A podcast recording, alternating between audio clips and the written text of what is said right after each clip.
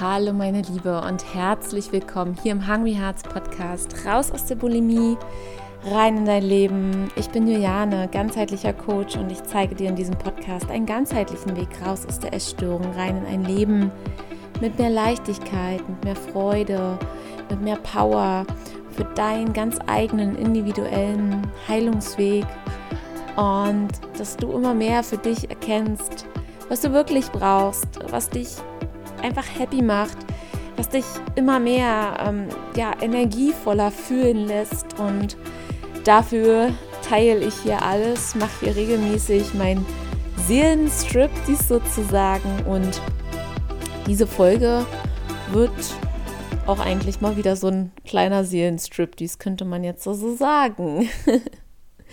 Und zwar wurde ich ähm, jetzt vor einer ganzen Weile, beziehungsweise eigentlich schon sehr, sehr oft, gefragt, ob ich, ob ich eine Therapie gemacht habe, ob ich in einer Klinik war, wie das für mich war, welche Erfahrungen ich gemacht habe, was mir da geholfen hat für den Weg der Heilung und alles, was im Prinzip mit dem, mit der Thematik so zusammenhängt, alles, was so, ich sag mal, das große Oberthema Therapie ist.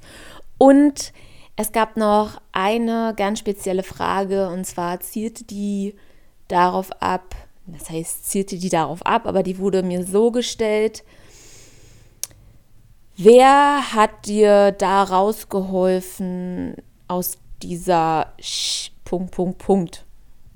Und ähm, das ist auch eine Frage, auf die ich natürlich in dieser Podcast-Folge sehr gerne eingehen möchte. Und ich musste jetzt echt auch so eine kleine Reise nochmal in meine Vergangenheit machen, äh, weil vieles ist doch echt schon so in, in, in Schubkästen verstaut worden.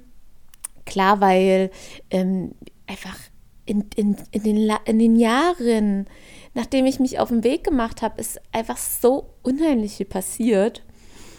Und ich weiß nicht, kennst du das Gefühl, wenn du zurückschaust, sagst, boah, das ist eigentlich erst irgendwie so und so viele Jahre her und es fühlt sich an, als wäre es schon irgendwie gefühlt Milliarden Jahre her.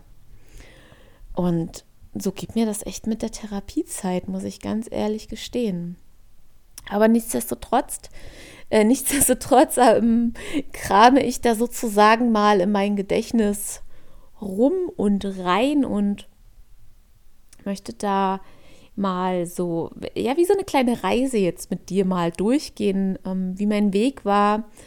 Und ähm, ich kann mich da an den Moment zum Beispiel noch sehr, sehr gut erinnern. Das war 2009, 2010 der Moment, wo ich gespürt habe, es schnürt sich langsam so, also mir schnürt es langsam immer mehr die Kehle zu und meine Energie geht langsam den Bach herunter sozusagen. Ich bin, es war ja eine längere Zeit, darüber habe ich auch schon mal in einer anderen Folge gesprochen, ähm, über in meiner Seelenstrip-Dies-Folge, ähm, in der ich dann auch sehr lange krank war, ähm, also länger und immer häufiger krank wurde, weil mein Immunsystem halt einfach auch wirklich schon echt einen Knacks weg hatte.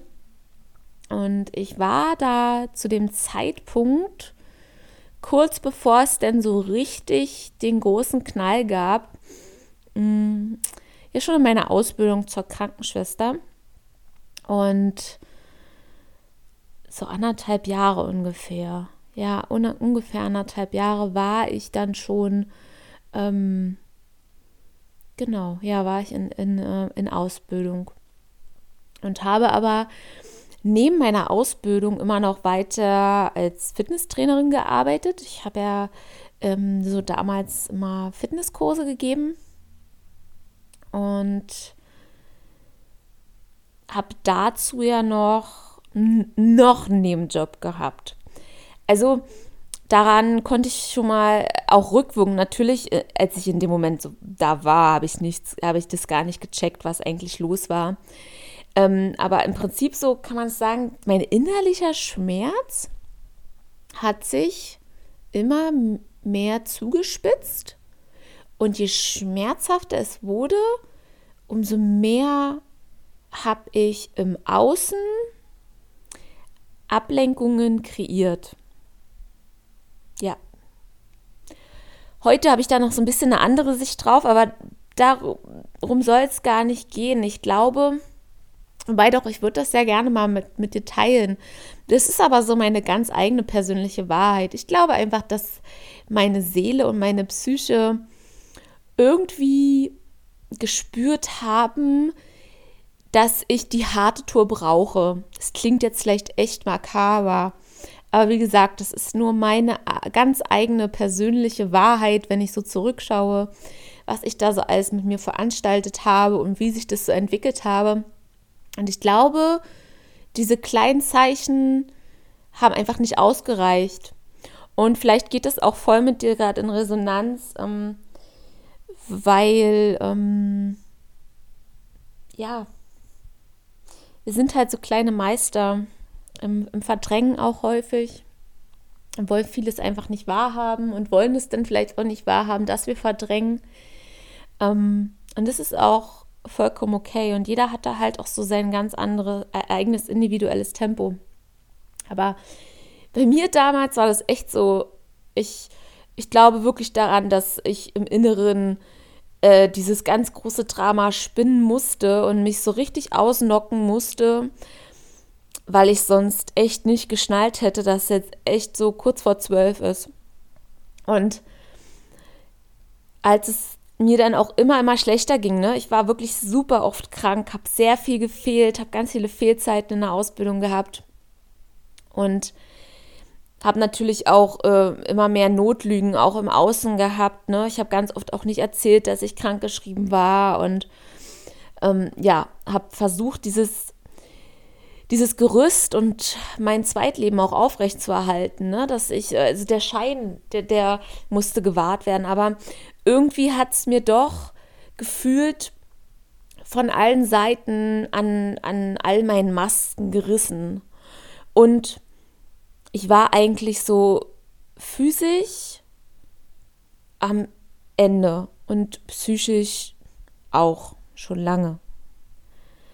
Aber ich konnte noch ein bisschen weitermachen und irgendwann war aber der Punkt, wo ich einfach nicht mehr konnte. Und ich habe dann aber ähm, echt zum Glück durch meinen einen Nebenjob, den ich hatte, eine ganz tolle Ärztin kennengelernt, die habe ich aber auf privater Ebene kennengelernt, also nicht quasi in ihrer Funktion als Ärztin, sondern als äh, eine Geschäftspartnerin. Und das war echt so mein großes Glück damals. Dass, also heute sehe ich das einfach als so ein Wink des Schicksals und ähm, als ein Zeichen von, ja, vom Universum an oder sehe es, wie du es willst. Äh, ich, für mich war sie so ein ganz wichtiger Schutzengel einfach auch auf meinen Lebensweg, weil dadurch, dass ich sie auf persönlicher Ebene und auf einer privaten Ebene kennengelernt habe, habe ich ihr vertraut. Und bin dann an diesem einen Tag, ich weiß nur noch, ich, ich war wirklich fertig und ich konnte einfach nicht mehr. Und ich wusste, dass ich nichts mehr weiß. Und das Einzige, was ich irgendwie noch hinbekommen habe, war, mich in mein Auto zu setzen und zu ihr zu fahren. Und sie hat genau am anderen Ende von Berlin ihre Praxis gehabt. Und ich bin dann zu ihr gegangen und sie hat sehr, sehr viele Tests auch mit mir gemacht und Bioresonanz und ah, ich weiß das alles gar nicht mehr so ganz genau, ehrlich gesagt. Jedenfalls hat sie halt auch anhand dieser Testergebnisse auch gesehen, dass ähm, meine Nierenfunktion eingeschränkt war, dass ähm, ich energetisch äh, im Low war, mein, mein Blut war nicht gut und ähm, ja, also ich war volle Kanne in einem Burnout drin. Und die Frau war wirklich ein Engel. Sie hat mich sofort eingewiesen und ich bin dann hier bei Berlin in ein Klinikum gekommen. Ähm, ich kann gerne mit dem Namen auch arbeiten, das ist mir ehrlich gesagt egal. Das war das Klinikum ähm, Havelhöhe. Das ist so, ja, südwestlich von Berlin. Und da bin ich hin und wurde erstmal auf eine normale, also auf eine Normalstation eingewiesen. Auf eine innere Station war das, ne? Und da mit ganz vielen, äh, ja, ich sag mal, älteren Herrschaften, die da auch mit irgendwelchen Nierenproblemen und so liegen.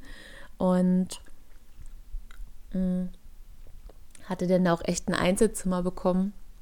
Ja, und wurde in dieser Zeit echt aufgepäppelt und das Schöne war an dieser Klinik, und ich bin damit vorher noch nie so in Kontakt gekommen, das ist eine anthroposophische Klinik, sprich sehr naturheilkundlich angehaucht und ähm, sehr ganzheitlich betrachtet der Mensch und das hat mir extrem geholfen, weil ich dann da auf einmal irgendwelche Packungen bekommen habe. Ähm, ich habe keine Medikamente bekommen, sondern ähm, homöopathische Mittel. Ich habe irgendwelche homöopathischen ähm, Wickel bekommen, jeden Mittag ähm, an den Nieren, was mir helfen soll, meine Ängste aufzulösen. Und ich habe mich da in dieser Zeit so wohl gefühlt und ich sage das auch gerade so ausführlich, weil mir das halt echt geholfen hat, überhaupt Vertrauen zu finden, dass ich mich hier eventuell mal öffnen könnte. Nachdem ich mich natürlich schon einer Person gegenüber geöffnet habe, und zwar dieser Ärztin, mein, meinen kleinen Schutzengel, ja.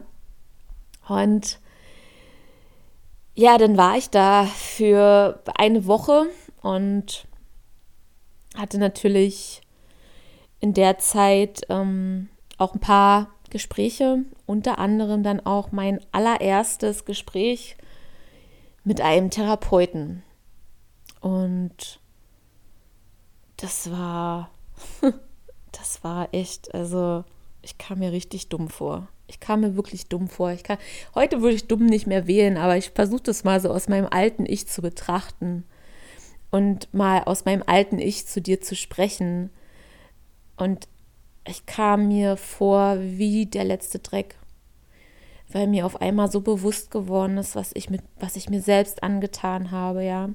Und bitte, bitte, also ich rede da wirklich jetzt nur zu mir selbst, okay? Also bitte zieh das nicht auf dich, sondern das waren meine eigenen Gedanken. So habe ich über mich gedacht. Ich habe mich so richtig schlecht gefühlt als Versagerin und dachte so, ach du Scheiße, jetzt hast du dein ganzes Leben hier versaut und was machst du hier eigentlich, ne?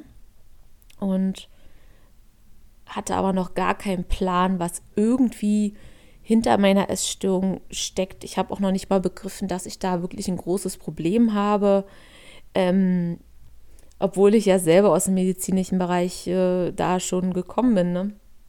Aber ich habe es überhaupt nicht gecheckt. Ich habe mich so abgelenkt und äh, habe da so die Mauern um mich herum auch hochgezogen. Aber ich habe trotzdem in mir gespürt, dass es so nicht weitergeht und dass ich was machen muss.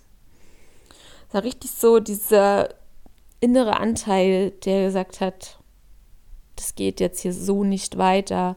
Wenn du so weitermachst, dann bringst du dich um.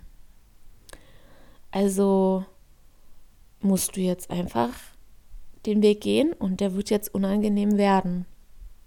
Denn mir war bewusst, was das alles mit sich zieht weil meine Eltern auf einmal wussten, okay, jetzt ist sie im Krankenhaus, die kamen mich besucht und wussten auf einmal gar nicht, was los ist. Und ähm, diese ganze Coming-out-Geschichte, äh, dazu habe ich auch schon mal eine extra Folge gemacht, das werde ich jetzt hier nicht nochmal ausführen. Also die kannst du dir da gerne nochmal anhören, wie ich da so mein Coming-out gestaltet habe und äh, wie unangenehm das teilweise wirklich war. Naja, aber es hat jedenfalls echt alles so dazu auch geführt, dass ich dann gesagt habe, okay, es wurde mir angeboten, dass ich mir die Psychosomatik in dem Haus angucken soll oder kann, nachdem ich dieses Erstgespräch hatte mit diesem Therapeuten. Und komischerweise, ich habe mich halt auch sehr gut gefühlt mit diesen Therapeuten. Das war ein Mann, was erstmal anfangs für mich damals als junges Mädchen sehr unangenehm irgendwie war. Aber irgendwie habe ich mich dann doch sehr wohl gefühlt, weil ich mich sehr verstanden fühlte von ihm. Und weil es auf einmal wie so ein Befreiungsschlag war, dass ich mit jemandem so offen darüber sprechen kann. Ja. Ich habe mich zwar geoutet sozusagen meinen Eltern gegenüber, aber meine Gedanken und meine Gefühle ähm, habe ich nicht geteilt. Ne? Das, das, das ging gar nicht. Das, das habe ich da gar nicht rausbekommen. Naja, und dann ja, habe ich mir halt diese Klinik angeguckt, die Psychosomatik, und habe da auch mit den Pflegern gesprochen und mit den Therapeuten und habe mich da echt richtig gut gefühlt. Es war auch echt ein schönes Ambiente, das war mir sehr, sehr wichtig. Ähm, sehr liebevoll alles eingerichtet und ich habe halt wirklich gemerkt, dass das, es wirkte nicht auf mich wie so eine klassische medizinische Einrichtung, sondern es wirkte eher so wie, ja, wie so ein liebevolles Zuhause für die Seele.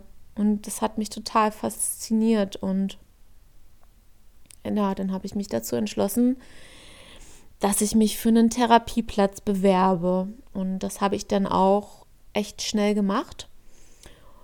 Und dann hieß es, ähm, ja, es kann so zwei Monate dauern, zwei bis drei Monate Wartezeit. Und ich so, was? Ach du Scheiße. Und das hat mir auch erstmal Angst gemacht. Und ich weiß, dass heute die Wartezeiten teilweise noch schlimmer sind. Und ich, ich weiß, dass einige auch Ängste haben. Dieses, oh Gott, was wie soll ich nur so lange auf jemanden warten, äh, beziehungsweise auf einen Therapieplatz warten. Und ähm, ja, wenn das einfach auch bei dir gerade der Fall ist, dann komm auch gerne in unsere Community und lass dich damit auffangen. Ähm, hör den Podcast, der kann da sehr, sehr gut unterstützen, dir einfach Hilfestellung geben und die Zeit wird vergehen und probier mal da wirklich für dich eine Lösung zu finden, dass du dich da nicht noch mehr reinsteigerst und, und noch, das noch verstärkst, sondern schau mal, dass du den Fokus lenkst, okay, was kann ich bis dahin jetzt wirklich schon mal tun? Wie kann ich mich darauf vorbereiten? Kann ich vielleicht schon irgendwie ein Buch lesen oder in eine Selbsthilfegruppe gehen oder ja, irgendwas in diese Richtung. Also schau mal, dass du so dein Möglichkeitsbewusstsein aktivierst und schaust nicht so, ey, wow, es ist noch so lange, oh Gott, sondern hey, ich habe jetzt gerade so viel Zeit bis dahin, was kann ich denn jetzt schon mal tun? Und einfach als Vorbereitung. Und ja, das, das wollte ich hier bloß mal so als kleinen Herzenstipp nebenbei, ja, jetzt einfach mal hier so reinbringen. Mhm. Und ja, dann fühlte es sich echt in dem Moment, weil ich meine, es war wie so, ich habe so eine Tür aufgemacht und auf einmal war so, ach du Scheiße, und es hat mir auch Angst gemacht. Und dann, jetzt muss ich so lange noch warten. Oh Gott, mache ich denn jetzt so lange? Und ich, ich weiß, ich habe mich in der Zeit einfach nur massiv abgelenkt. Naja, und dann ist halt der Tag X gekommen und ich hatte dann auch, Gott sei Dank, Glück, dass ähm, ich habe in der Zwischenzeit, und das ist auch was, was ich dir auf jeden Fall empfehlen kann, in der Zwischenzeit mir auch eine ambulante Therapeutin schon gesucht. Also ich habe nicht erst auf den Klinikaufenthalt gewartet, sondern habe echt geguckt, dass ich ähm, aktiv schon werde. Denn je aktiver du wirst und schon mal nach Lösungen suchst, umso mehr gibst du dir die Möglichkeit, auch wirklich in die Heilung zu kommen und, und holst dir deine Kontrolle auch zurück und deine Selbstverantwortung. Und ja, dann habe ich halt, bevor ich in die erste äh, also im ersten Klinikaufenthalt, vor allem es war ja bloß dieser eine Klinikaufenthalt, ähm, habe ich dann eine ambulante Therapeutin gefunden und das war wirklich eine Glückssache, dass die gerade einen Platz frei hatte. Das heißt, ich hatte echt dann ein Vorgespräch und sie sagte auf einmal, ja, ich, jetzt ist gerade jemand fertig mit der Therapie und ähm, den Platz können Sie gerne haben, wenn Sie möchten. Und ich so, ja, wow. Die war fünf Minuten von meinem damaligen Zuhause entfernt. Habe ich natürlich sofort genommen, weil ich habe mich bei ihr auch wohl gefühlt. Und ich habe mich mit ihr zusammen ähm, gut vorbereitet auf die Klinik und sie hat echt mit mir eine sehr, sehr gute Vorbereitungsarbeit gemacht und ist mit mir so ähm, einfach erste Strategien durchgegangen, ja, was ich, hat mit mir überhaupt erstmal so ein bisschen gearbeitet, was so meine Trigger sind und ähm, wo auch so Familiendynamiken sitzen und ja, was ich im Prinzip tun kann, also wie ich so in die in, in, in die Handlung komme, etwas zu verändern und überhaupt wieder rauszugehen, mich, mich mal zu bewegen und ja, mehr in die Selbstfürsorge auch zu kommen, ja. Es hat zwar, also es, ich glaube, das hat gar nicht funktioniert. Ich, ich weiß es nicht mehr ganz genau, aber ich weiß irgendwie, es hat gar nicht funktioniert, weil ich total in diesem Tief drin war. Und dann auch echt so dem, ähm, ja, diesem Klinikaufenthalt entgegengefiebert habe, aber auf der anderen Seite auch echt so ein bisschen, ja, auch Angst hatte, muss ich ganz ehrlich gestehen, weil das hieß halt auch echt so, jetzt geht es halt wirklich ans Eingemachte und ich werde da jetzt halt einfach echt locker sechs Wochen erstmal bleiben. Also weil sechs Wochen waren für, fürs Erste fest angedacht. Und ich so, ach du Scheiße. Sechs Wochen, das ist richtig lang. Und ja, ich habe es trotzdem durchgezogen und bin dann hin.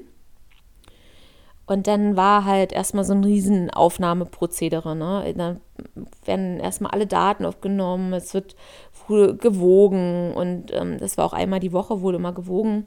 War auch immer so echt der Tag, vor dem ich mich auch natürlich ähm, ähm, ja, wo es mir gekrault hat, ne? Weil für mich war klar, okay, wenn ich da jetzt in der Klinik bin, heißt das, hier wird nicht gekotzt. Weil das haben die gleich von Anfang an ganz klar gesagt. Selbstverletzendes Verhalten, also da waren nämlich auch ähm, junge Mädels, die eine Borderline-Störung hatten und denen wurden ja auch Feuerzeuge abgenommen, Rasierklingen und ähm, ja, alles, womit man sich sozusagen selbst verletzen konnte. Und das war so oberste Regel, wenn du dich selbst verletzt, dafür habe ich auch unterschrieben, ähm, dann führt es zum Ausschluss von der Therapie. Und dafür habe ich unterschrieben. Und das ist so zu, also es waren noch mehrere Dinge, die einfach, um so Regeln zu schaffen, aber zu selbstverletzenden Verhalten zählt halt auch das ähm, ja bewusst herbeigeführte Abbrechen sozusagen. Und ähm, deswegen waren für mich immer diese Wiegetermine natürlich total der Horror, weil ich wusste, okay, das, was ich hier esse, behalte ich definitiv drin und das wird sich auf mein Gewicht niederschlagen. Das war so mein Glaubenssatz. Ne? Im Endeffekt passiert ist nichts, außer vielleicht ein halbes Kilo oder ein Kilo. Aber für mich war ein halbes Kilo oder ein Kilo damals schon die Hölle. Und dadurch, dass ich mich, dass ich auch so kraftlos war und wirklich keinen Antrieb hatte, null, einfach nur wirklich das ich habe einfach nur noch da irgendwie auf der Bank rumgesessen und in meinem Zimmer oder war bei der Therapie. Ansonsten habe ich keinen Antrieb gehabt und durch dieses Nicht-Bewegen habe ich mich so unwohl gefühlt. Das heißt, und der Sport war auch nicht mehr da als Kompensation, ja. Also irgendwie alle Kompensationsmechanismen, die ich vorher hatte, die mir geholfen haben, irgendwie klarzukommen mit meiner Gefühlswelt, mit aufkommendem Druck, mit Ängsten, mit Zweifeln, habe ich, hab ich ja so kompensiert. Und alles war auf einmal weg und ich war da in der Klinik und war ja quasi dem ausgeliefert. Also ich habe mich ja bewusst dafür entschieden, aber so habe ich mich halt damals gefühlt. Und es wurde auch erstmal ähm, in dem Klinikaufenthalt ähm, schlimmer. Schlimmer. Und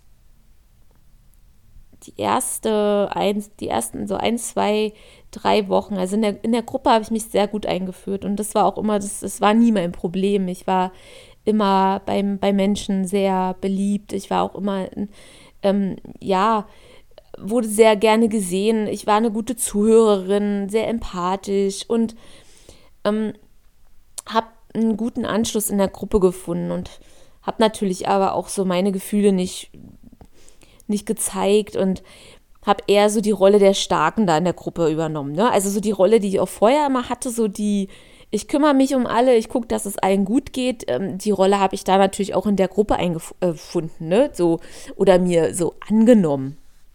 Und ähm, ja, das ist so nach und nach halt auch ja, weggegangen, würde ich jetzt mal sagen. Ähm, aber dass ich mich immer mehr auch zeigen konnte, ne? Das, das war schon da. Und ich habe dann auch noch mal ähm, zweimal verlängert, sodass ich da insgesamt in dieser Klinik halt für knapp drei Monate war.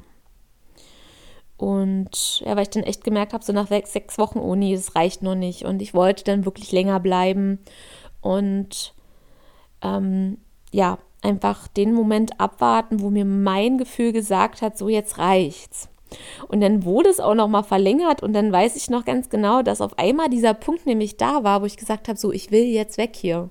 Ich will jetzt raus, weil in mir dieser Teil war, der, der wissen wollte, so, ob ich das auch alleine schaffe. Obwohl ich auch Angst hatte, wollte ich wissen, ob ich das, was ich hier gelernt habe, auch draußen alleine in der freien Wildnis, sage ich mal, ja, so hat sich das echt damals angefühlt, ob ich das alleine schaffe. Und ähm, deswegen hatte ich dann mich auch dazu entschlossen, früher zum Beispiel zu gehen. Ne? Und das waren alles so Learnings. Ähm, da äh, vor der Gruppe zum Beispiel dann zu sagen, weil das war so, ja, die Regel, dass man das dann auch vor allen sozusagen ganz klar ausspricht, was man für einen Wunsch hat. Und das war halt mega spannend, ne? So, ähm, da auch Ängste, das, das könnten jetzt andere von mir denken und erst will sie verlängern und jetzt will sie doch gehen und die Therapeuten haben natürlich schon auch gefragt, so warum jetzt auf einmal und es hat mir aber extrem geholfen, um noch mehr zu mir einfach zu stehen und einfach zu sagen, was ich wirklich will. Und deswegen war das eine sehr interessante Erfahrung. Und ja, in dieser Klinik hatte ich halt, ähm, war immer in einem Doppelzimmer mit ähm, anderen Betroffenen. Und diese Gruppe war halt kunterbunt gemischt. Ähm, da waren junge Mädels mit Depressionen, Essstörungen, also auch alle Essstörungen durch, ähm, Panik- und Angststörungen und Borderline. Und es hat mir natürlich sehr geholfen, mich auch mit ähm, anderen Betroffenen zu unterhalten. Und ähm, ja, das ist auch heute immer noch so mein Antrieb, einfach weil ich weiß, wie sich das anfühlt, wenn du dich einfach verstanden fühlst. Wenn du nicht mit großen Worten etwas vermitteln musst, sondern du wirst einfach verstanden und weißt, ey, die weiß ganz genau, wie es mir gerade wirklich geht. Und ja, das war echt, das waren auch schöne Momente. Und im Laufe der Zeit ist auch immer mehr dann meine Kraft wiedergekommen, dass ich ähm, zwischendurch, also da habe ich auch gelernt, mir einen äh, Notfallplan zum Beispiel zu schreiben und den dann auch anzuwenden. Und ich bin da immer mehr dann auch in die Natur gegangen. Da war direkt, ähm, ist da die Havel und ein großer Wald und ich habe da immer mehr für mich auch Strategien ähm, ent entwickelt, die mir helfen, zu mir zu kommen. Ich habe sowas von enorm viel Tagebuch geschrieben, das erste Mal in meinem Leben. Und ich habe da teilweise Dialoge geschrieben mit meinem inneren Kind, mit, mit, mit meinem Selbsthass, mit, mit der Welt. Ich habe Briefe an meine Eltern geschrieben, Briefe an meinen Vater, an meine Mutter, seitenweise Briefe an meinen ähm, damaligen Freund und habe ganz viele Briefe auch gar nicht abgeschickt und ich habe einfach mich so richtig über mein komplettes Leben ausgekotzt auf Blatt Papier. Das war echt enorm und auch ein großes Learning aus dieser langen ähm, Klinikgeschichte. Da habe ich gemerkt, dass mir Schreiben ganz, ganz viel hilft. Aus dem Kopf aufs Blatt rauf, wirklich raufgekotzt, mich, mich innerlich ausgekotzt und, und meine Seele und diesen Schmerz einfach Raum gegeben und rausgelassen. Und der Druck wurde immer weniger dadurch auch und Essanfälle natürlich auch. Und ich weiß auch, dass ich in dieser Zeit ähm, einen Rückfall hatte. Und ähm, dafür habe ich dann auch eine gelbe Karte bekommen. Die haben gesagt, wenn das jetzt nochmal passiert, also ich habe es auch quasi wie gebeichtet, weil ich dachte, es bringt auch nichts, wenn ich es für mich behalte. Ich belüge mich ja selber. Und dieses schlechte Gewissen hat mich auch aufgefressen. Dann habe ich es gesagt und dann gesagt, okay, kriegst jetzt eine gelbe Karte, wenn du es nochmal machst, dann bist du raus. Dann musst du leider die Therapieeinrichtung verlassen. Und dachte ich so, okay, oh nee, das schaffe ich nicht. Ich, ich schaffe das jetzt gerade noch nicht alleine. Und dann habe ich mich halt echt zusammengerissen und habe es auch geschafft, immer maßvoller wieder zu essen, weil am Anfang war das wirklich so, ich habe alles in mich reingeschaufelt. Ich hatte am Anfang so krass viel Hunger und da war halt auch immer wieder auf dem, wir haben gemeinsam alle Abend gegessen, ähm, Mittag und Frühstück, ähm, immer an einem großen Tisch und der ganze Tisch war voller Essen. Und was halt echt schön war, ist, dass wir die Regelung hatten, dass auch beim Essen wird nicht über Essen gesprochen. Also wir durften über alle Themen sprechen, ähm, über Gott und die Welt, aber nicht übers Essen nicht, auch nicht so, ey, wow, das ist ja lecker oder ähm, oh, das ist ja viel oder oh, ich bin ja jetzt satt oder so, sondern gar nicht, nicht über Essen sprechen. Und um die Aufmerksamkeit halt einfach auch wirklich vom Essen wegzulenken und bei sich zu bleiben. Das war halt echt ähm, sehr, sehr hilfreich. Ja. Und ich wurde dann auch echt mal geschärft, so also ich weiß nicht, ob es dir schon mal oft aufgefallen ist, so, ne? aber wir Menschen reden schon sehr viel über das Essen. Ich merke das, wenn ich manchmal auf Familienfeiern bin oder so, ne? Wie sich manchmal jeder rechtfertigen will dafür, dass er so viel gegessen hat und so, ne? Denke ich mir mal so, warum sprechen wir eigentlich darüber, ne? Als wenn wir uns dafür dann entschuldigen wollen vor anderen Leuten. Das ist echt spannend, aber eigentlich ist es doch egal. Naja, so, das dazu. ähm, aber da siehst du mal, dass das für viele Menschen echt ein Thema ist, ne? Dieses Essen. Weil, ja, wir alle irgendwie einen anderen Lebenshunger haben und in einer Gesellschaft leben, wo sehr viele einfach über Essen Dinge kompensieren. Und umso schöner ist es, dass du hier bist und ähm, ja, deinen Fokus einfach wieder auch anders lenkst und dich da rausholen möchtest. Genau. Ja, und in dieser ähm, Klinik war halt auch echt ein straffes Programm, muss ich sagen. Ja, also das ging los um, ab um acht bis mittags waren Therapien. Ähm, ich hatte zweimal die Woche ein Einzelgespräch. Dann hatten wir, ich glaube, auch zweimal die Woche Gruppengespräche, wo es um bestimmte Themen auch ging und jeden Abend war eine Tagesreflexion, musste man auch schriftlich aufschreiben, was man heute für sich getan hat. Wir hatten dann immer abends auch nochmal vor dem Armut wie so eine Stunde, Stunde oder anderthalb Stunden wie Ausgang. Und ähm, da so ein kleines Dörfchen weiter war halt, ja, war so ein paar Geschäfte. Dann haben wir da immer irgendwie einen Ausflug hingemacht und haben uns, durften uns halt auch selber unsere Lebensmittel besorgen, auf die wir Bock hatten und jeden Abend waren wir dann, ähm, ja, da war wie so ein ganz kleiner Bauernhof. Da waren so äh, Esel, Ziegen und Hasen. Und wir haben, also unsere Gruppe war quasi verantwortlich für die Tierpflege abends. Und ich glaube, ich erwähne das jetzt gerade zuerst, weil es einfach für mich so mit die schönste Zeit war, die ich da erlebt habe, weil ich habe schon von klein auf immer Tiere geliebt. Ich, ich war immer gerne im Tierpark oder im Zoo hier in Berlin oder habe halt auch selber ganz schon, wo ich klein war, Meerschweine gehabt und Hasen und Tiere waren für mich immer so was ganz Faszinierendes und ich habe die immer einfach so abgöttisch geliebt und ja, ich, ich weiß auch nicht, ich bin schon immer, habe immer schon immer so eine ganz große Liebe zu Tieren gehabt.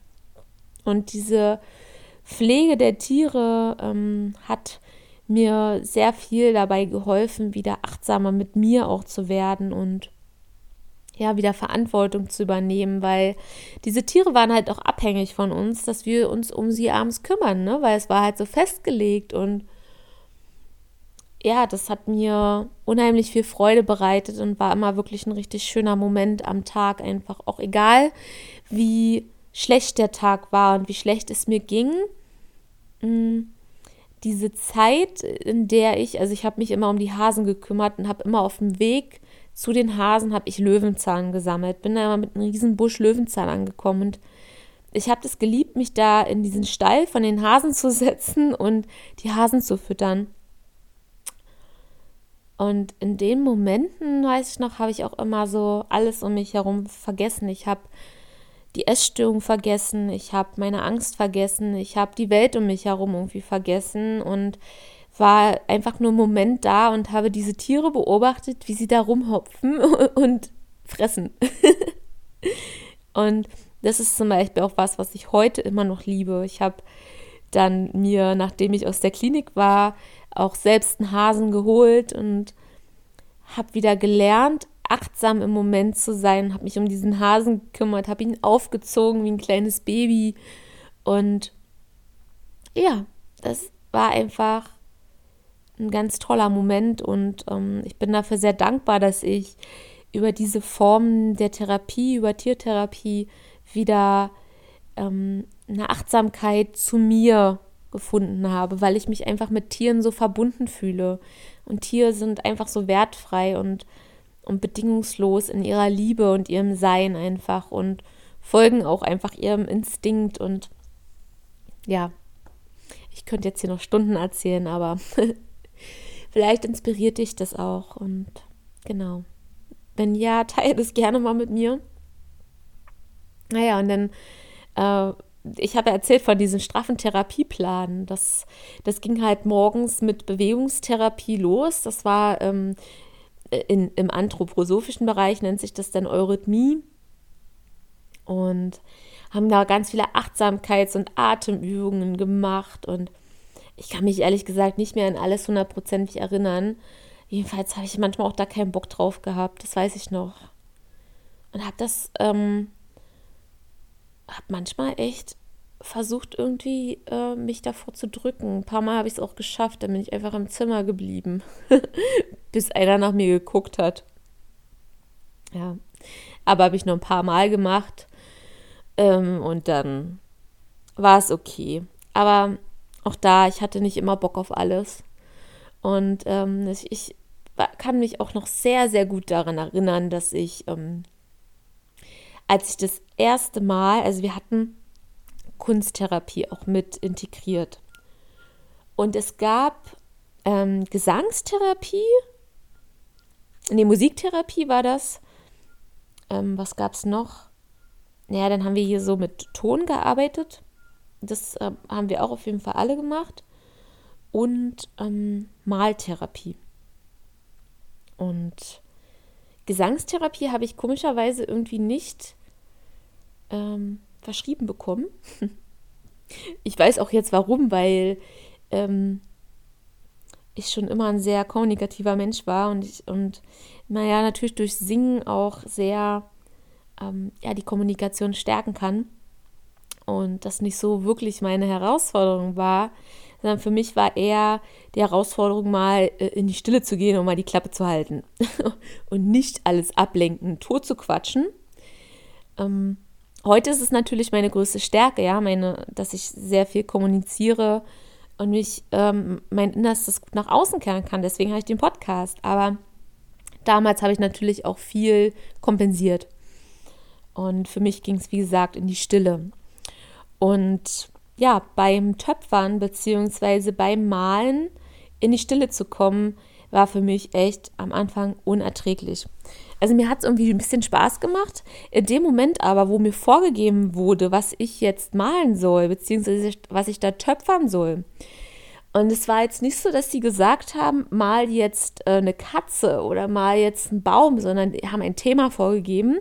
Und ich musste aus meinem Inneren heraus etwas zu diesem Thema malen. Also es war kein Objekt oder sowas, was man hätte malen können, sondern es ging echt darum, dein Innerstes in einen Ausdruck zu bringen auf künstlerische Art und Weise. Und das war am Anfang für mich wirklich Horror. Und ich dachte so, wollt ihr mich jetzt hier alle ver... Also das war nicht schön.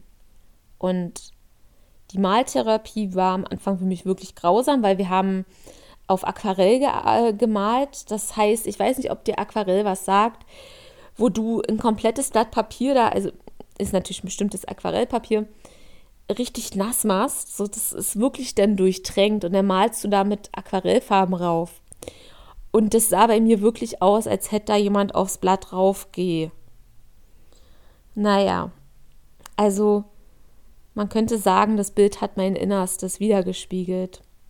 Weil spannend war, ich habe mich dadurch gequält. Es war am Anfang wirklich ein Quälen und eines Tages, es hat wie Klick gemacht, habe ich vor diesen Blättern gesessen und habe es geliebt. Meine innere Stille, mein, mein inneres Meer ist immer ruhiger geworden, nach außen zu bringen, weil auf einmal Dinge hochgekommen sind aus dieser Ruhe, aus dieser Stille. Und es sind wirklich Kunst, wie so Kunstgemälde entstanden. Ich habe die heute noch hier und gucke mir die manchmal an und denke mir so, wow, wie man, wie man auf Blatt Papier einen inneren Prozess, so eine innere Transformation widerspiegeln kann. Und das war sogar so, dass meine, meine Maltherapeutin auch mich gefragt hat, ob sie das nehmen darf für einen Kongress, um meinen Heilungsverlauf sozusagen zu beschreiben, weil es einfach so, so, so krass war zu sehen, was da wirklich passiert im Inneren und wie sich das im Außen widerspiegeln kann. Und genauso waren das halt mit den ähm, Tonfiguren, die ich dann gemacht habe ich habe dann angefangen, Frauenkörper ähm, ja mit meinen Händen zu formen und habe mir natürlich dann auch Werkzeuge dazu genommen. Und auf einmal habe ich das alles so geliebt, ja. Und habe da so ein Stück weit wieder ein ganz großes Geschenk bekommen einfach und mehr wieder zu mir gefunden und auch zu meiner kreativen Seite. Und ich glaube, ein ganz großer Punkt war einfach auch, dass ich sehr großen Drang zum Perfektionismus hatte. großen Drang vor allem. Also ich war die Perfektionistin schlechthin und war wirklich sehr, sehr streng mit mir. Und ich habe das Künstlerische nie gemocht, weil ich einfach, ich war nie zufrieden und deswegen hat es mir keinen Spaß gemacht. Und habe es mir deswegen irgendwie wie abtrainiert.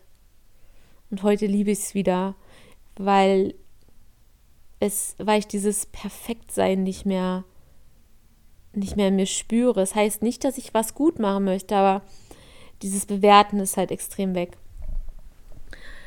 Ja, und dann ähm, hatten wir halt auch immer mittags unsere, ähm, ja, ich habe Nierenwickel bekommen weil die Nieren spiegeln unsere Angst sozusagen wieder und sind so ein Beziehungsorgan.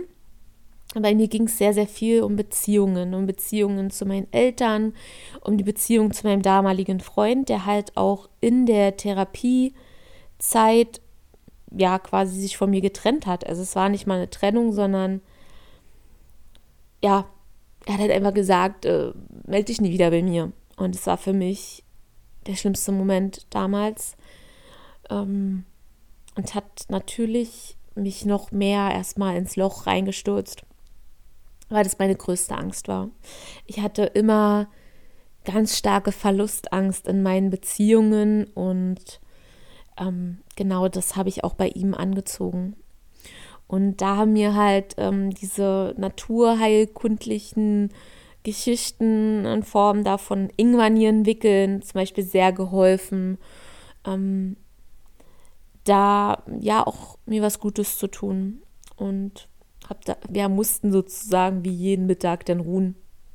Und ich kann mich noch sehr gut erinnern, dass so die ersten zwei oder drei Wochen war das auch so, dass wir wirklich die Wochenenden auch da geblieben sind. Und danach fing das an, so mit, wenn die Woche gut gelaufen ist, ähm, dann ähm, erst einen Tag sozusagen wie ein Urlaub und dann auch mal übers Wochenende, um immer mal wieder zu testen, kann man überhaupt zu Hause oder draußen, draußen in der freien Wildnis. Also so habe ich es wirklich echt damals gesehen, kann ich da überhaupt überleben und schaffe ich das? Und ich weiß, dass es manchmal echt richtig schlechte Tage waren und ich habe mich danach gesehnt, wieder zurückzukommen, weil das für mich wie so ein Kulturschock war. Das war wie, als würdest du ein kleines, zerbrechliches Mädchen in, in der Wildnis aussetzen, die keinen Plan von nichts hat. Ich fühlte mich so hilflos und so, also so nicht überlebensfähig ähm, außerhalb der Klinik, dass es echt für mich Horror war teilweise. Also allein irgendwie in einem Café oder so zu sitzen. Ich war mit Gott und der Welt einfach überfordert. Und das ging mir echt ein paar Mal so, ne? Und das hat natürlich auch ähm, die, die Angst auch vor dem kompletten Entlassungs-, also vor dem, ja, bevor es in die Entlassung reinging, ähm, natürlich auch ganz schön getriggert. Ich dachte so, Gott, wie soll das denn jetzt draußen weitergehen, ja? Und naja, dann war es soweit, dass ich äh, entlassen wurde. Und Ach so, was ich auf jeden Fall noch sagen wollte, war ähm, in dieser anthroposophischen Klinik, in der ich meinen ersten und einzigen stationären Aufenthalt hatte. Die waren ähm, spezialisiert auf, ähm, auf Verhaltenstherapie. Und zwar haben die mit der Schematherapie gearbeitet. Und für mich war irgendwie, es hat alles einfach gepasst. Dieses Konzept dieser Ansatz der Schematherapie hat mir extrem geholfen, mich selbst zu verstehen, innere Anteile zu verstehen. Also ich habe sehr, sehr früh schon auf meiner, wie soll ich sagen, psychotherapeutischen Karriere mit, ähm, mit Anteilen gearbeitet. Und das hat mir so geholfen, mich selbst auch in Anteile immer wieder so einzuteilen und mich davon abzutrennen und, und zu sehen, okay, der Anteil in mir, der jetzt gerade verletzt ist, das verletzte Mädchen in mir, ist gerade traurig, aber ich bin gerade nicht traurig und ich sorge jetzt für mich. Ich gehe jetzt wieder in diesen gesunden, erwachsenen Anteil und sorge dafür, dass das kleine verletzte Mädchen in mir ähm, jetzt Liebe bekommt oder dass ich ihr was Gutes tue. Und dabei hat mir ähm, die Schematherapie extrem geholfen. Wir haben damals jeder so zum Beginn der Therapie so ein, wie so einen kleinen Computer bekommen, wo wir, ich glaube, 300 Fragen oder es waren sogar noch mehr beantworten mussten. Und das wurde dann ausgewertet in einem Fragebogen, um zu gucken, in welchen Anteil steckt man so vermehrt drin und wo ist der Kritiker, wo ist der strafende ähm, Elternanteil oder wo ist das verletzte innere Kind und das war mega spannend zu erkennen. Und da habe ich auch das erste Mal so erkannt, okay, von, von wem habe ich denn auch so bestimmte Dinge übernommen, ja. Ähm, und das sind natürlich ganz viele Parallelen einfach auch zur Kindheit, ja, oder wie ich einfach bestimmte Dinge in der Schule erlebt habe und, und, und. Und da wollte ich auf jeden Fall dir noch ein Buch empfehlen, wenn dich das näher interessiert. Das habe ich auch schon ganz vielen Freunden empfohlen, die auch nicht unbedingt eine Essstörung haben, sondern allgemein irgendwie immer in einem bestimmten Bereich ein Thema haben, was immer wieder einen einholt. Und zwar heißt es ähm, sein Leben neu erfinden, wie sie Lebensfallen meistern. Und das ist von Jeffrey Young und Janet Klosko. Und ich verlinke dir das auf jeden Fall noch in den Show Notes. Da kannst du sehr gerne mal reinlesen. Es ist ein mega schönes Arbeitsbuch und sehr, sehr einfach, toll beschrieben. Ähm, die zwölf verschiedenen Bereiche, ähm, wo wir quasi in, in ja, Lebensfallen reinrutschen. Und nee, es sind sogar noch mehr, oder? Nee, meines Erachtens sind es jetzt zwölf. Und es geht halt darum, dass du so diesen Teufelskreis von selbstschädigenden Verhalten ähm, durchbrechen kannst. Und da sind auch ganz wundervolle Tools drin, die ich auch für mich durchlaufen habe. Und das ist äh, echt ein richtig schönes Buch. Und ich habe noch Jahre nach der Therapie ich habe mir dieses Buch nämlich in meiner Klinikzeit gekauft, habe es mir nach Hause schicken lassen, habe es mir dann sozusagen in die Klinik mitbringen lassen und, und habe das sozusagen schon zusätzlich bearbeitet neben der Therapie. Also ich war schon immer ein sehr wissbegieriger Mensch und lesen, lesen und verstehen und das gelesene Wort auf mich zu übertragen, auf meine Lebensgeschichte, hat mir extrem auch geholfen auf meinem Weg. Und das ist ein ganz wichtiger Punkt, denn das ist bis heute noch so.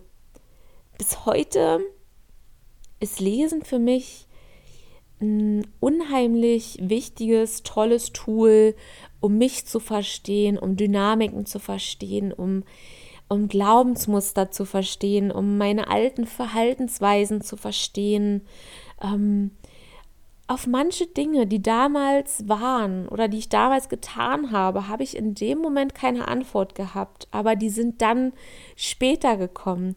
Und ich möchte dich dazu ermutigen, einfach zu vertrauen, dass du zum richtigen Zeitpunkt die richtigen Menschen in den richtigen Unterhaltungen ähm, an deine Seite bekommst, die richtigen Bücher lesen wirst, den richtigen Podcast hörst und, und, und.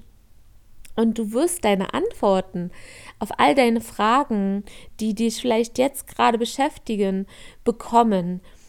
Du wirst sie aber erst bekommen, wenn du anfängst weiterzugehen und loszulassen. Denn auf alles, was du jetzt vielleicht gerade unbedingt wissen willst, was du so, wonach du vielleicht auch krampfhaft gerade suchst, wirst du, je verkrampfter du bist und wirst, ähm, keine Antwort bekommen ich habe es ich hab's Jahre probiert, wirklich. Das Loslassen ist diese Kunst, das dann zu vertrauen, dass dich die richtigen Informationen zur richtigen Zeit ereilen. Denn für manche Erkenntnisse oder für manche Bewusstseinsebenen, dass die Dinge klarer werden und klarer werden, bist du vielleicht jetzt einfach gerade noch gar nicht innerlich bereit, weil damit vielleicht auch wieder ein neuer Schmerz einhergeht. Für mich waren manche Dinge so schmerzhaft. Und ich habe jetzt nicht in diesen drei Monaten Klinikaufenthalt meine komplette Essstörung ähm, aufgeklärt sozusagen, meine komplette Kindheit aufgeklärt ähm, und noch alle anderen Dinge aufgeklärt. Es war der Anfang. Es war der Anfang meiner Reise. Es war zwar echt äh, eine lange Zeit in der Klinik, aber es war ein Anfang. Und wie so ein Startschuss, würde ich jetzt mal sagen. Und als ich dann nach Hause gekommen bin, ähm, bin ich auch erstmal wieder in ein Loch gefallen, weil natürlich war ich total überfordert und wusste nicht, äh, äh wie jetzt, was jetzt, wo soll ich jetzt lang? Und ähm, war dann aber froh, dass ich schon meine Therapeutin hatte, weil ich die ja schon von vor der Klinik kannte und mit ihr habe ich dann natürlich auch weitergearbeitet. Erstmal zweimal die Woche und dann ähm, einmal die Woche. Genau. Und mit ihr habe ich natürlich da an diesen Punkten, die ich in der Therapie schon aufgearbeitet habe, dann weitergearbeitet einfach. Weil da haben sich natürlich so viele Themen aufgetan, ne? Und was die ganze Zeit weiter sich bei mir durchgezogen hat, ist, dass ich mich zusätzlich zu der Therapie mit mir selbst weiter beschäftigt habe ich habe immer mal wieder ähm, phasenweise weiter wirklich Tagebuch geschrieben. Das ist etwas, was mir nach wie vor weiter gut geholfen hat. Manchmal wollte ich es auch nicht, weil ich das nicht sehen wollte. Ich wollte den Schmerz nicht sehen. Ähm, und es gab wirklich manchmal Therapiestunden, die haben mich richtig in so ein tiefes Loch, Loch manövriert. Und ich dachte echt auch wieder, und ich weiß auch, dass es einen Zeitpunkt gab, ich glaube so eine halb, ein halbes oder ein Dreivierteljahr später, nachdem ich in der Klinik war, dass ich echt dachte, scheiße, ich muss noch mal in die Klinik, weil das geht gerade gar nicht. Es geht gerade absolut gar nicht. Ich habe wieder die schlimmsten Essanfälle, ich habe wieder die schlimmsten Brechanfälle. Ähm, es, es geht gar nicht. Ich werde schon wieder krank. Ich habe dann auch versucht, ähm, meine Ausbildung dann irgendwann weiterzumachen, nachdem ich dann fast anderthalb Jahre irgendwie krank war. Dann ging das irgendwie zwei Monate gut und dann war wieder schlimmer und ich bin in ganz tiefe Depressionen nochmal gefallen und hatte auch wieder vermehrte Ess- und Brechanfälle. Und ich dachte echt, es hört nicht mehr auf. Ich dachte echt, es, es ist einfach, das gehört jetzt irgendwie zu meinem Leben dazu und ich muss jetzt damit irgendwie klarkommen und ähm, ja, das ist jetzt halt dann irgendwie mein Weg und ich krieg's nicht auf die Reihe. Und dann war dieser Zeitpunkt, dieser Moment, ich dachte, okay, du hast halt jetzt eine Wahl. Entweder du machst jetzt so weiter und du quälst dich wieder weiter, bis du wieder komplett in einem Burnout bist und eigentlich geht es dir schon wieder noch schlechter. Und dann war dieser Moment auch, wo ich wirklich ähm, ganz ich würde jetzt mal sagen, exzessive Selbstmordgedanken hatte über eine sehr, sehr lange Zeit und mir auch wirklich schon ausgemalt habe, wie ich das mache, am schmerzlosesten. Und hatte ja auch das Fachwissen als fast Krankenschwester und dachte so, hey, nee, das kann es jetzt hier nicht gewesen sein. Und dann habe ich mich dazu entschlossen, dass ich zu meiner damaligen Ärztin, also meiner Psychiaterin, ähm, zu der bin ich ja immer wieder gefahren. Die musste mich ja weiter krank schreiben und ähm, ja, zur Therapie überweisen und so. Und die hat mir dann ähm, Antidepressiva verschrieben. Also ich habe sie gebeten. Sie hat es mir mehrmals angeboten. Ich wollte das aber nicht, weil ich dachte so, nein, ich schaffe das aus eigener Kraft und ich wollte es probieren. Es war auch okay, dass ich mir einfach so lange Zeit gegeben habe, um es für mich auszuprobieren. Aber ähm, ich war dann halt echt an dem Moment, wo ich dachte so, ich schaffe es jetzt gerade nicht ohne fremde Hilfe und ich möchte diesen Versuch einfach nicht auslassen. Und natürlich hat sich da aber mein Ego innerlich gewehrt. Ich wollte keine Tabletten nehmen und in mir war auch immer ein Anteil, der eigentlich gar nicht wirklich auf Tabletten steht, ja. Und weil mich das hat irgendwie noch mehr als Versagerin führen lassen damals. Aus heutiger Sicht betrachte ich das anders. Aus heutiger Sicht sage ich, das war das Beste, was ich entscheiden konnte, weil die Antidepressiva haben mir einfach geholfen, um da wieder ja, überhaupt mal einen Antrieb zu finden und überhaupt mal wieder dafür zu sorgen, dass ich mir in meinem Leben Erfolgserlebnisse erschaffe und dass ich mal wieder ein bisschen irgendwie positiver und klarer denken kann. Aber natürlich hatte ich auf der anderen Seite total den Schiss, weil ja die Antidepressiva total verrufen waren, dass ich wieder mit dem Gewicht zunehme. Ne? Das, war, das schwingte die ganze Zeit mit und habe da natürlich akribisch auch drauf geachtet. Aber was dadurch letztendlich entstanden ist, ist, dass ich es echt geschafft habe, mir wirklich wieder ganz, ganz kleine, dann habe ich wirklich jeden Tag erstmal wieder angefangen, mir die Zähne zu putzen, weil ich ja wirklich krass depressiv war. Ich habe überhaupt erstmal wieder angefangen, dass ich rausgehen konnte. Wir hatten ja damals auch einen Hund. Und ich habe den echt immer nur, ne, ich habe unsere Tür unten aufgemacht, habe den rausrennen lassen teilweise oder bin wirklich nur die kleinste Runde gegangen, weil mir einfach alles zu viel war. Und auf einmal hatte ich wieder Lust, längere Runden zu gehen. Habe dann auch mal wieder angefangen, mir was Schönes zu essen zu machen habe mal wieder angefangen, ein bisschen Sport zu machen, einfach mal eine kleine Runde durch den Park zu drehen und mich auch wieder mit Freunden mehr zu treffen. Ich habe zwar auch noch sehr, sehr oft mich isoliert und Termine wieder abgesagt und habe Freunde ähm, ja, teilweise Ausreden halt gesucht, ne? Aber die wussten dann auch schon, doch eigentlich wussten alle, dass ich auch ähm, in der Klinik war und viele waren auch sehr bestürzt darüber und so, ach Gott, was war denn mit dir los? Und tut uns ja leid und jetzt verstehen wir dich natürlich auch, aber es sind auch ein paar Freundschaften dadurch in die Brüche gegangen, ja. Das äh, kann ich auch ganz klar sagen und ist auch okay im Nachhinein, ja. Ich bin damit cool heute und ja, also ich, ich bin dann halt auch einfach mal wieder feiern gegangen zum Beispiel. Ja. Es hat sehr lange gedauert, aber ich habe mir erlaubt, mal wieder rauszugehen und bin eigentlich wieder so ein bisschen ein Stückchen weit mehr zum Leben erwacht und habe diese ambulante Therapie dann bei der Therapeutin, die äh, da direkt bei mir um die Ecke gewohnt hat, noch zweimal verlängert.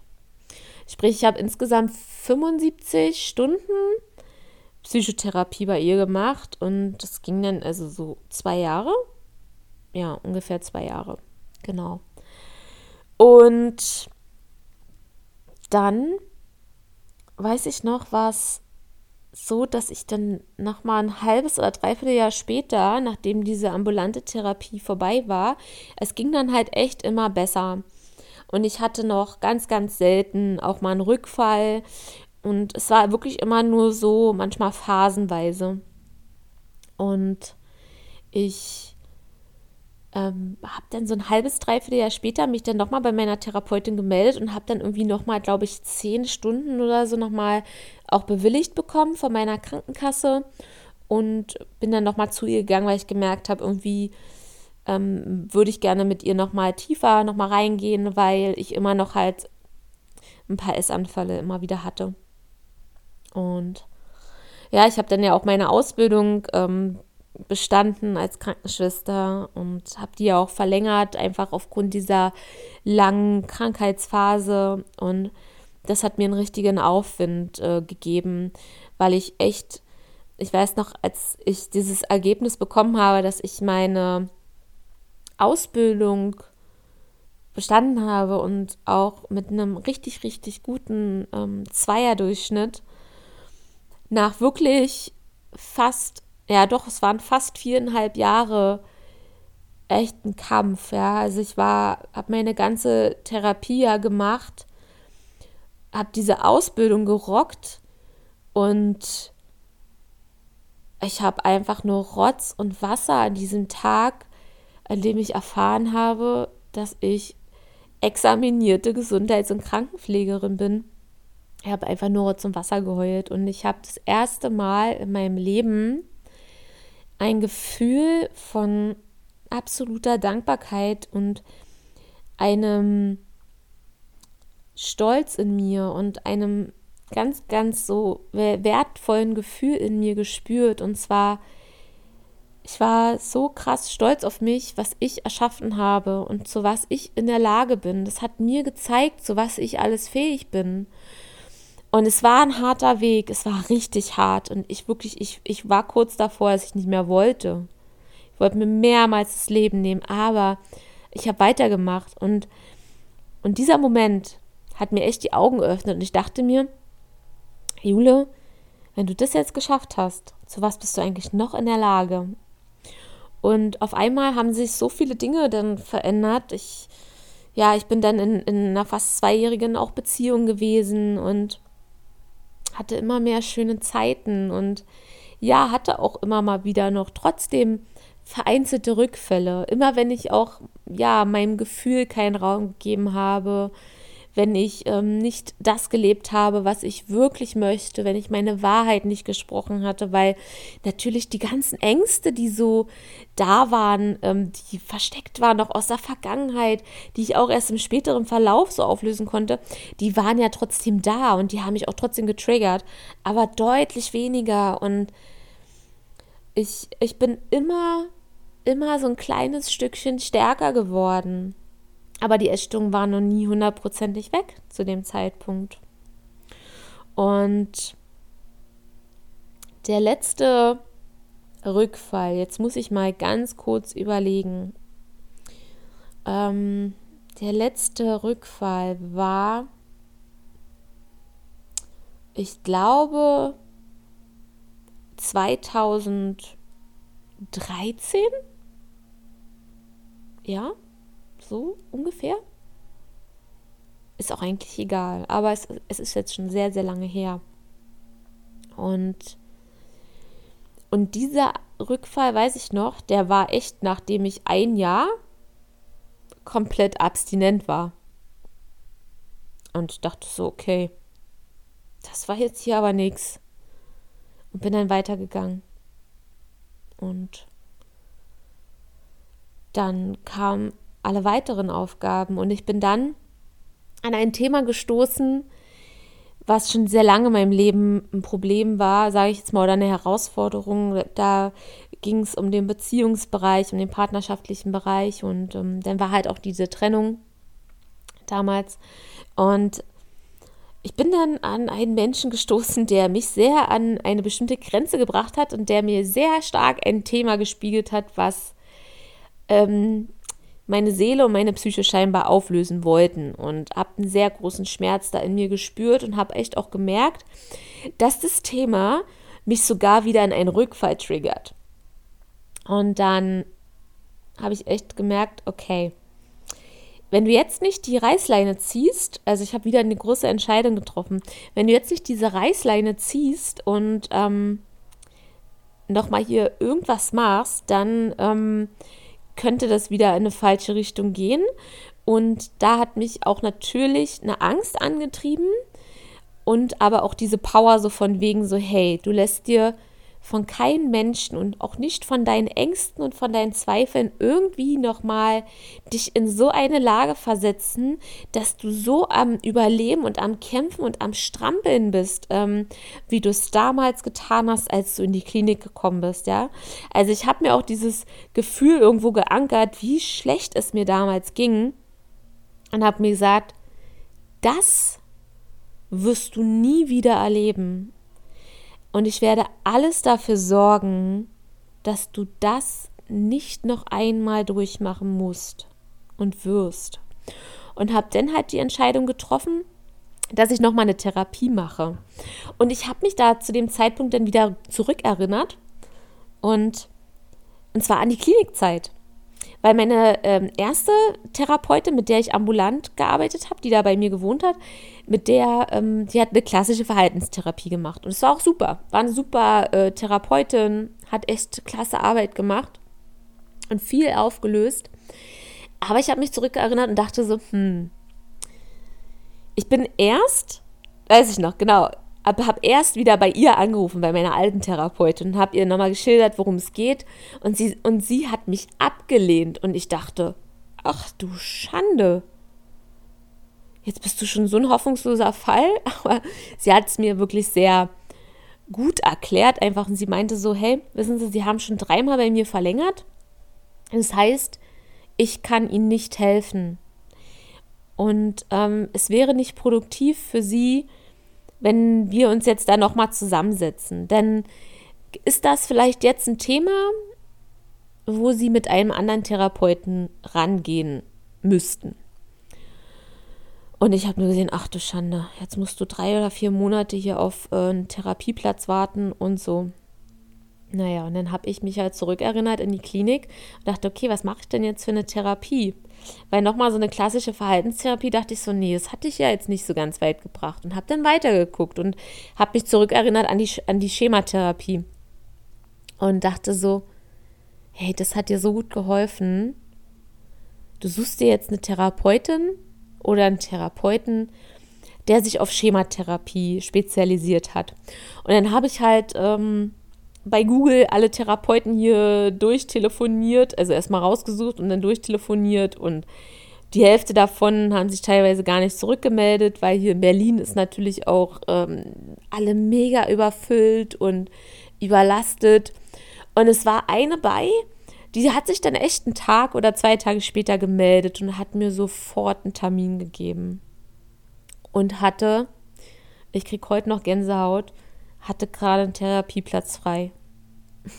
Und ich dachte so, das kann doch jetzt nicht zum zweiten Mal sein, dass ich hier echt Glück habe oder dass das Schicksal es so gut mit mir meint. Und wenn die Frau jetzt auch noch der Knaller ist, das, das gibt's doch nicht, ja. Und ich erzähle das auch so, weil ich glaube, dass wir alle so einen kleinen Schutzengel haben, der uns auf uns aufpasst und so augenscheinliche Zufälle, in Anführungsstrichen Zufälle, die passieren nicht einfach so. Und ich glaube, das ist einfach auch so, ja, wie so eine Belohnung gewesen, dass ich einfach nicht aufgehört habe. Denn ich bin dann zu dieser tollen Therapeutin gegangen, ähm, die hat auch echt über eine Stunde von mir entfernt gewohnt, aber es hat sich einfach gelohnt. Ich bin da einmal die Woche hin und sie hat mir auch sofort ein Buch empfohlen. Oh Gott, wie heißt es? Ich werde es dir auf jeden Fall auch noch verlinken. Auch noch ein anderes Arbeitsbuch mit für die inneren Anteile. Ähm, ich glaube, das heißt sein Leben neu erfinden. Nee, so hieß es andere. Neue Wege gehen heißt das, glaube ich. also, ich verlinke sie auf jeden Fall noch richtig in den Shownotes wo es auch um Schematherapie geht. Und sie sagt so, ich würde sie bitten, dass sie das auch äh, zeitgleich mitlesen zur Therapie. Und ich so, ja klar, mache ich. Ne? So, ich kaufe gerne Bücher und habe mir das gleich geholt und habe das auch durchgeforstet und fand es einfach mega spannend, weil zu diesem Buch gibt es auch ein, so ein Workbook, was man sich runterladen kann. Also mega schön.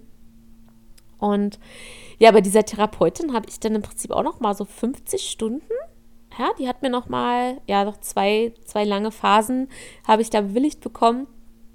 Und die hat so eine geile Arbeit geleistet und hat mir so geholfen, bei, diesen, bei diesem Thema das aufzulösen, mit der Arbeit von inneren Anteilen und Bewältigungsmechanismen und wie wir, wann wir was verdrängen oder wann ich was verdränge, wann ich das anders so kompensiere. Und das hat mir so dermaßen geholfen und sie hat auch viele ja, so wie Rollenspiele mit mir gemacht, wo ich mich teilweise so auf verschiedene Stühle setzen musste, um innere Anteile sozusagen zu spüren und aus dem inneren Anteil zu sprechen, zu mir selbst und was würde mein gesundes Ich jetzt zu dem Anteil sagen und das hat mir so sehr geholfen und ja, die, die Therapie war zu Ende. Oh Gott, Warte mal, wann war die zu Ende? Ich glaube 2015? Na, ungefähr 2015. Ja. Und ja, seitdem war ich bei keiner Therapeutin mehr. Und du siehst, also es kann selbst wenn du schon eine Therapie gemacht hast, doch mal hilfreich sein, nochmal eine zu machen, vielleicht mit einem anderen Ansatz. Also ich denke, das Wichtigste, und das würde ich auch so, da spricht auch der Coach in mir sozusagen und aber auch so die Soul Sister, die selbst den Weg gegangen ist, dass es einfach so mega wichtig ist, ähm, reinzuspüren, wenn es Zeit ist, was zu tun und dennoch ins Tun zu kommen, am besten sofort. Und wenn es nur damit anfängt, dass du den ersten kleinen Schritt gehst und dich mal vor Google setzt und, und deine Suche einfach eingibst. Entweder findet dich ein Buch oder es findet dich irgendeine andere Seite oder es findet dich zum Beispiel, ich weiß ja, wie, wie viele hier durch Zufall bei mir gelandet sind. Oder du, du landest halt bei einem Podcast, bei anderen Betroffenen, bei einem Blogartikel oder bei einem anderen Therapeuten. Aber wichtig ist, bleib in der Selbstverantwortung und, und übernehm das Zepter. Du kannst es du, und du wirst auch einen richtigen Weg finden. Und das, wo dein erster Impuls kommt, wo du denkst, wow, das höre ich mir jetzt mal an. In dem Podcast höre ich jetzt mal rein. Das Buch gucke ich mir jetzt mal an, weil bei Amazon kannst du ja Blick ins Buch und dann guckst du mal durchs Inhaltsverzeichnis und liest irgendwas und denkst dir so, oh, das klingt interessant. Dann bestell's dir und lese es durch. Irgendwas aus diesem Buch wird dich zum richtigen Zeitpunkt finden. Und das ist einfach der Weg, den ich auch immer wieder gegangen bin. Und es, ich hatte dir ja ganz am Anfang gesagt, dass ich die Frage bekommen habe, wer hat dir aus diesem Sch Punkt, Punkt, Punkt rausgeholfen, dass ich das endlich loslassen konnte. Und ich glaube, diese Folge hat sehr, sehr gut genau diese Frage beantwortet. Die Klinikaufenthalte beziehungsweise der eine lange Klinikaufenthalt, wenn es bei dir mehrere sind, dann sind es mehrere. Die Therapien, die einzelnen Therapeuten waren sehr, sehr wichtige Lebens- und Wegbegleiter. Aber die Person, die mir daraus geholfen hat, hat schon immer in mir gewohnt. Der Anteil, der gesund sein möchte, der eine erfüllte, liebevolle Frau sein möchte und schon ist, der war immer da. Er war nur sehr, sehr verkümmert. Und durch die, ja, durch die ähm, Therapien, durch den Klinikaufenthalt, habe ich sozusagen diesen Anteil wieder wachsen lassen. Und, und der ist größer geworden und kraftvoller geworden, liebevoller geworden. Und auf einmal so, sind so diese selbstzerstörerischen Anteile in mir immer mehr, immer kleiner geworden, weil sie gesehen wurden. Ne? Ich habe ich hab, ja Blockaden aufgelöst, ich habe alte Verletzungen losgelassen, ich habe ähm, meinen gesunden Anteil gestärkt, ich habe immer mehr für mich gesorgt und dafür gesorgt, dass meine Lebensenergie ansteigt, habe geschaut, was tut mir gut, was tut mir nicht gut.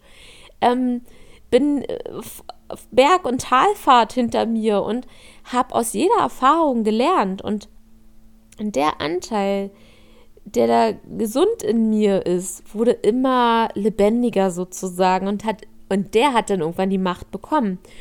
Und deshalb ähm, kann und werde ich nicht sagen, dass es diese eine Person war. Denn es gibt nichts im Außen, was dir helfen kann, außer du selbst. Du selbst kannst entscheiden, dass du dir helfen lässt, aber den Weg musst du ganz alleine gehen. Es wird niemanden geben, der dich rettet.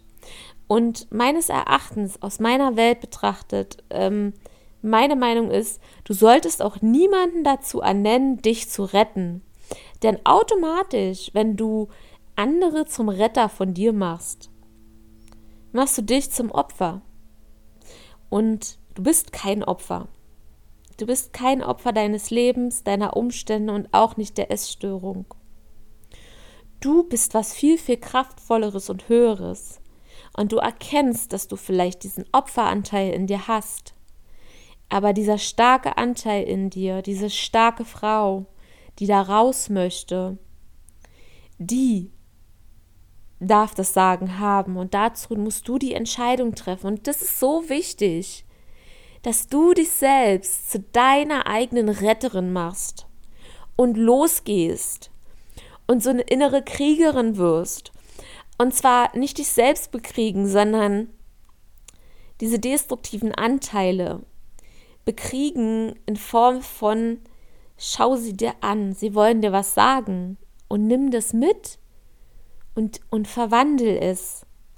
Denn auch augenscheinliche negative Gefühle, die zum Beispiel ja, durch destruktive Anteile kommen, können dir was ganz, ganz Wichtiges bringen. Die können dir Antrieb geben. Ja? Wut zum Beispiel, ja, ist ein super Antrieb. Wenn du die Wut nicht gegen dich selbst, ja, ich sag mal, auslebst, sondern für dich und dir sagst so, es reicht jetzt. Ich habe jetzt die Schnauze voll. Ich will so nicht mehr leben. Und mit dieser Wut sozusagen in, in den Ring mit dir selbst steigst, ähm, auf eine positive Art und Weise und da immer mehr hingehst, dann wirst du da so deine ähm, eigene Meisterin werden und du wirst immer leichter die Situationen, die da kommen, meistern. Du wirst dich selbst meistern, du wirst die Essstörung meistern, du wirst verstehen, was will sie dir sagen, du wirst verstehen, was will dir das Leben sagen und du wirst es meistern. Du wirst aufkommende Rückfälle, die immer mal wieder vielleicht kommen werden, meistern und wirst sagen, okay, ich habe erkannt, was ist passiert und immer weitergehen. Und du siehst, diese Podcast-Folge ist gerade richtig lang geworden. Es war auch ein langer Weg. Es ist ein Prozess. Und für mich als Fazit wenn ich zurückgucke, von, von heute an zurück auf mein Leben, besonders auf die Zeit ähm, der Essstörung, ist die Heilung niemals das Ziel gewesen, sondern immer der Weg, beziehungsweise die Lösung aller Probleme dahinter. Aber die Heilung ist nie das Ziel gewesen. Diese Erfahrungen, die wir machen in unserem Leben, sind wichtig und je mehr du da auch für dich dahin kommst, dir auch deine Geschichten anders zu erzählen. Du siehst, ich habe immer mal wieder, bin ich so gehüpft aus das alte Ich von damals, wie es die Situation gesehen hat und wie ich es heute sehe. Die Situation, die, die ich gelebt habe oder erlebt habe, hat sich nicht verändert. Aber ich habe meine Perspektive anders verändert darauf. Weil ich kann heute entscheiden, welche Geschichte ich mir erzähle. Ich kann sagen, dass ich ein Opfer bin oder ich kann sagen, ey, ich bin eine Kriegerin und ich habe die Meisterschaft erlangt und die Essstörung hat mir dabei geholfen. Und vielleicht klingt das auch für dich gerade noch total utopisch und denkst dir, oh Gott, was erzählt sie denn da jetzt? Aber lass das mal echt ein bisschen nachklingen und schau mal, wo du für dich die Perspektive verändern kannst. Und wenn es nur für einen kleinen Moment ist, wo du schauen kannst, wozu dieser Weg, den du gerade gehst oder den du vielleicht schon gegangen bist und noch nicht ganz raus bist, wozu dieser Weg gut war oder gut sein könnte. Erlaub dir mal ins Möglichkeitsbewusstsein reinzugehen. Was könnte dann eine Möglichkeit gewesen sein, dass es oder welche Möglichkeit gibt es, dass es was Gutes war? Dass es dir was Gutes gezeigt hat, dass du daraus was gelernt hast, dass du vielleicht daraus stärker geworden bist dass du immer mehr erkannt hast, was zu dir gehört, was nicht. Und ja, ich hoffe, dass ich dir jetzt einfach bei dieser ähm, Erkenntnis oder allgemein durch diese Folge gerade eine gute Inspiration sein konnte. Ich habe hier gerade echt im Freestyle alles erzählt. Ich habe mir zu dieser Folge überhaupt gar keine Notizen gemacht. Ich habe mal drüber nachgedacht und ein bisschen philosophiert und habe das jetzt hier echt gerade mal frei aus dem Herzen, ähm, aus der Seele erzählt. Und ja, wenn du magst, dann, dann teile sehr gerne mal so deine Gedanken dazu mit mir. Ähm, ja, wie hat dir die Podcast-Folge erstmal gefallen und, und an welchem Punkt ja, bist du vielleicht jetzt auch inspiriert worden oder hast eine Idee bekommen, was für dich das nächste Gute sein könnte, ja? Und auch nach den Therapien ging es ja für mich noch weiter. Ich habe selber sehr viele Coachings gemacht.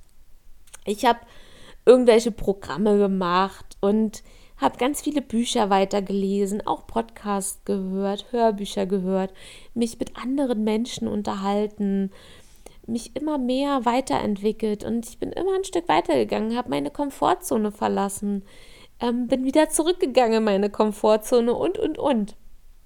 Und das ist einfach mega schön. Und ja, vielleicht, vielleicht spürst du auch, dass du so mit meinen Worten auch in Resonanz gehst und auch da möchte ich dich halt super gerne einladen, vielleicht bei der nächsten Runde im Namaste Your Day Club mitzumachen, in unserem ähm, zwölf Wochen Begleitungsprogramm per WhatsApp Sprachnachricht und ähm, ganz vielen wundervollen Tools zur Begleitung auf deinem Heilungsweg. Das ist ein sehr, sehr persönlicher äh, Weg, in dem ich dich begleite und ja, wenn du magst, schau da sehr gerne mal auf meiner Webseite vorbei und trag dich da auch gerne für die nächste Pre-Week ein, die bald starten wird. Und ähm, verpass einfach nicht den Start und du kannst da ganz umsonst auch mal reinschnuppern und einfach gucken, ja.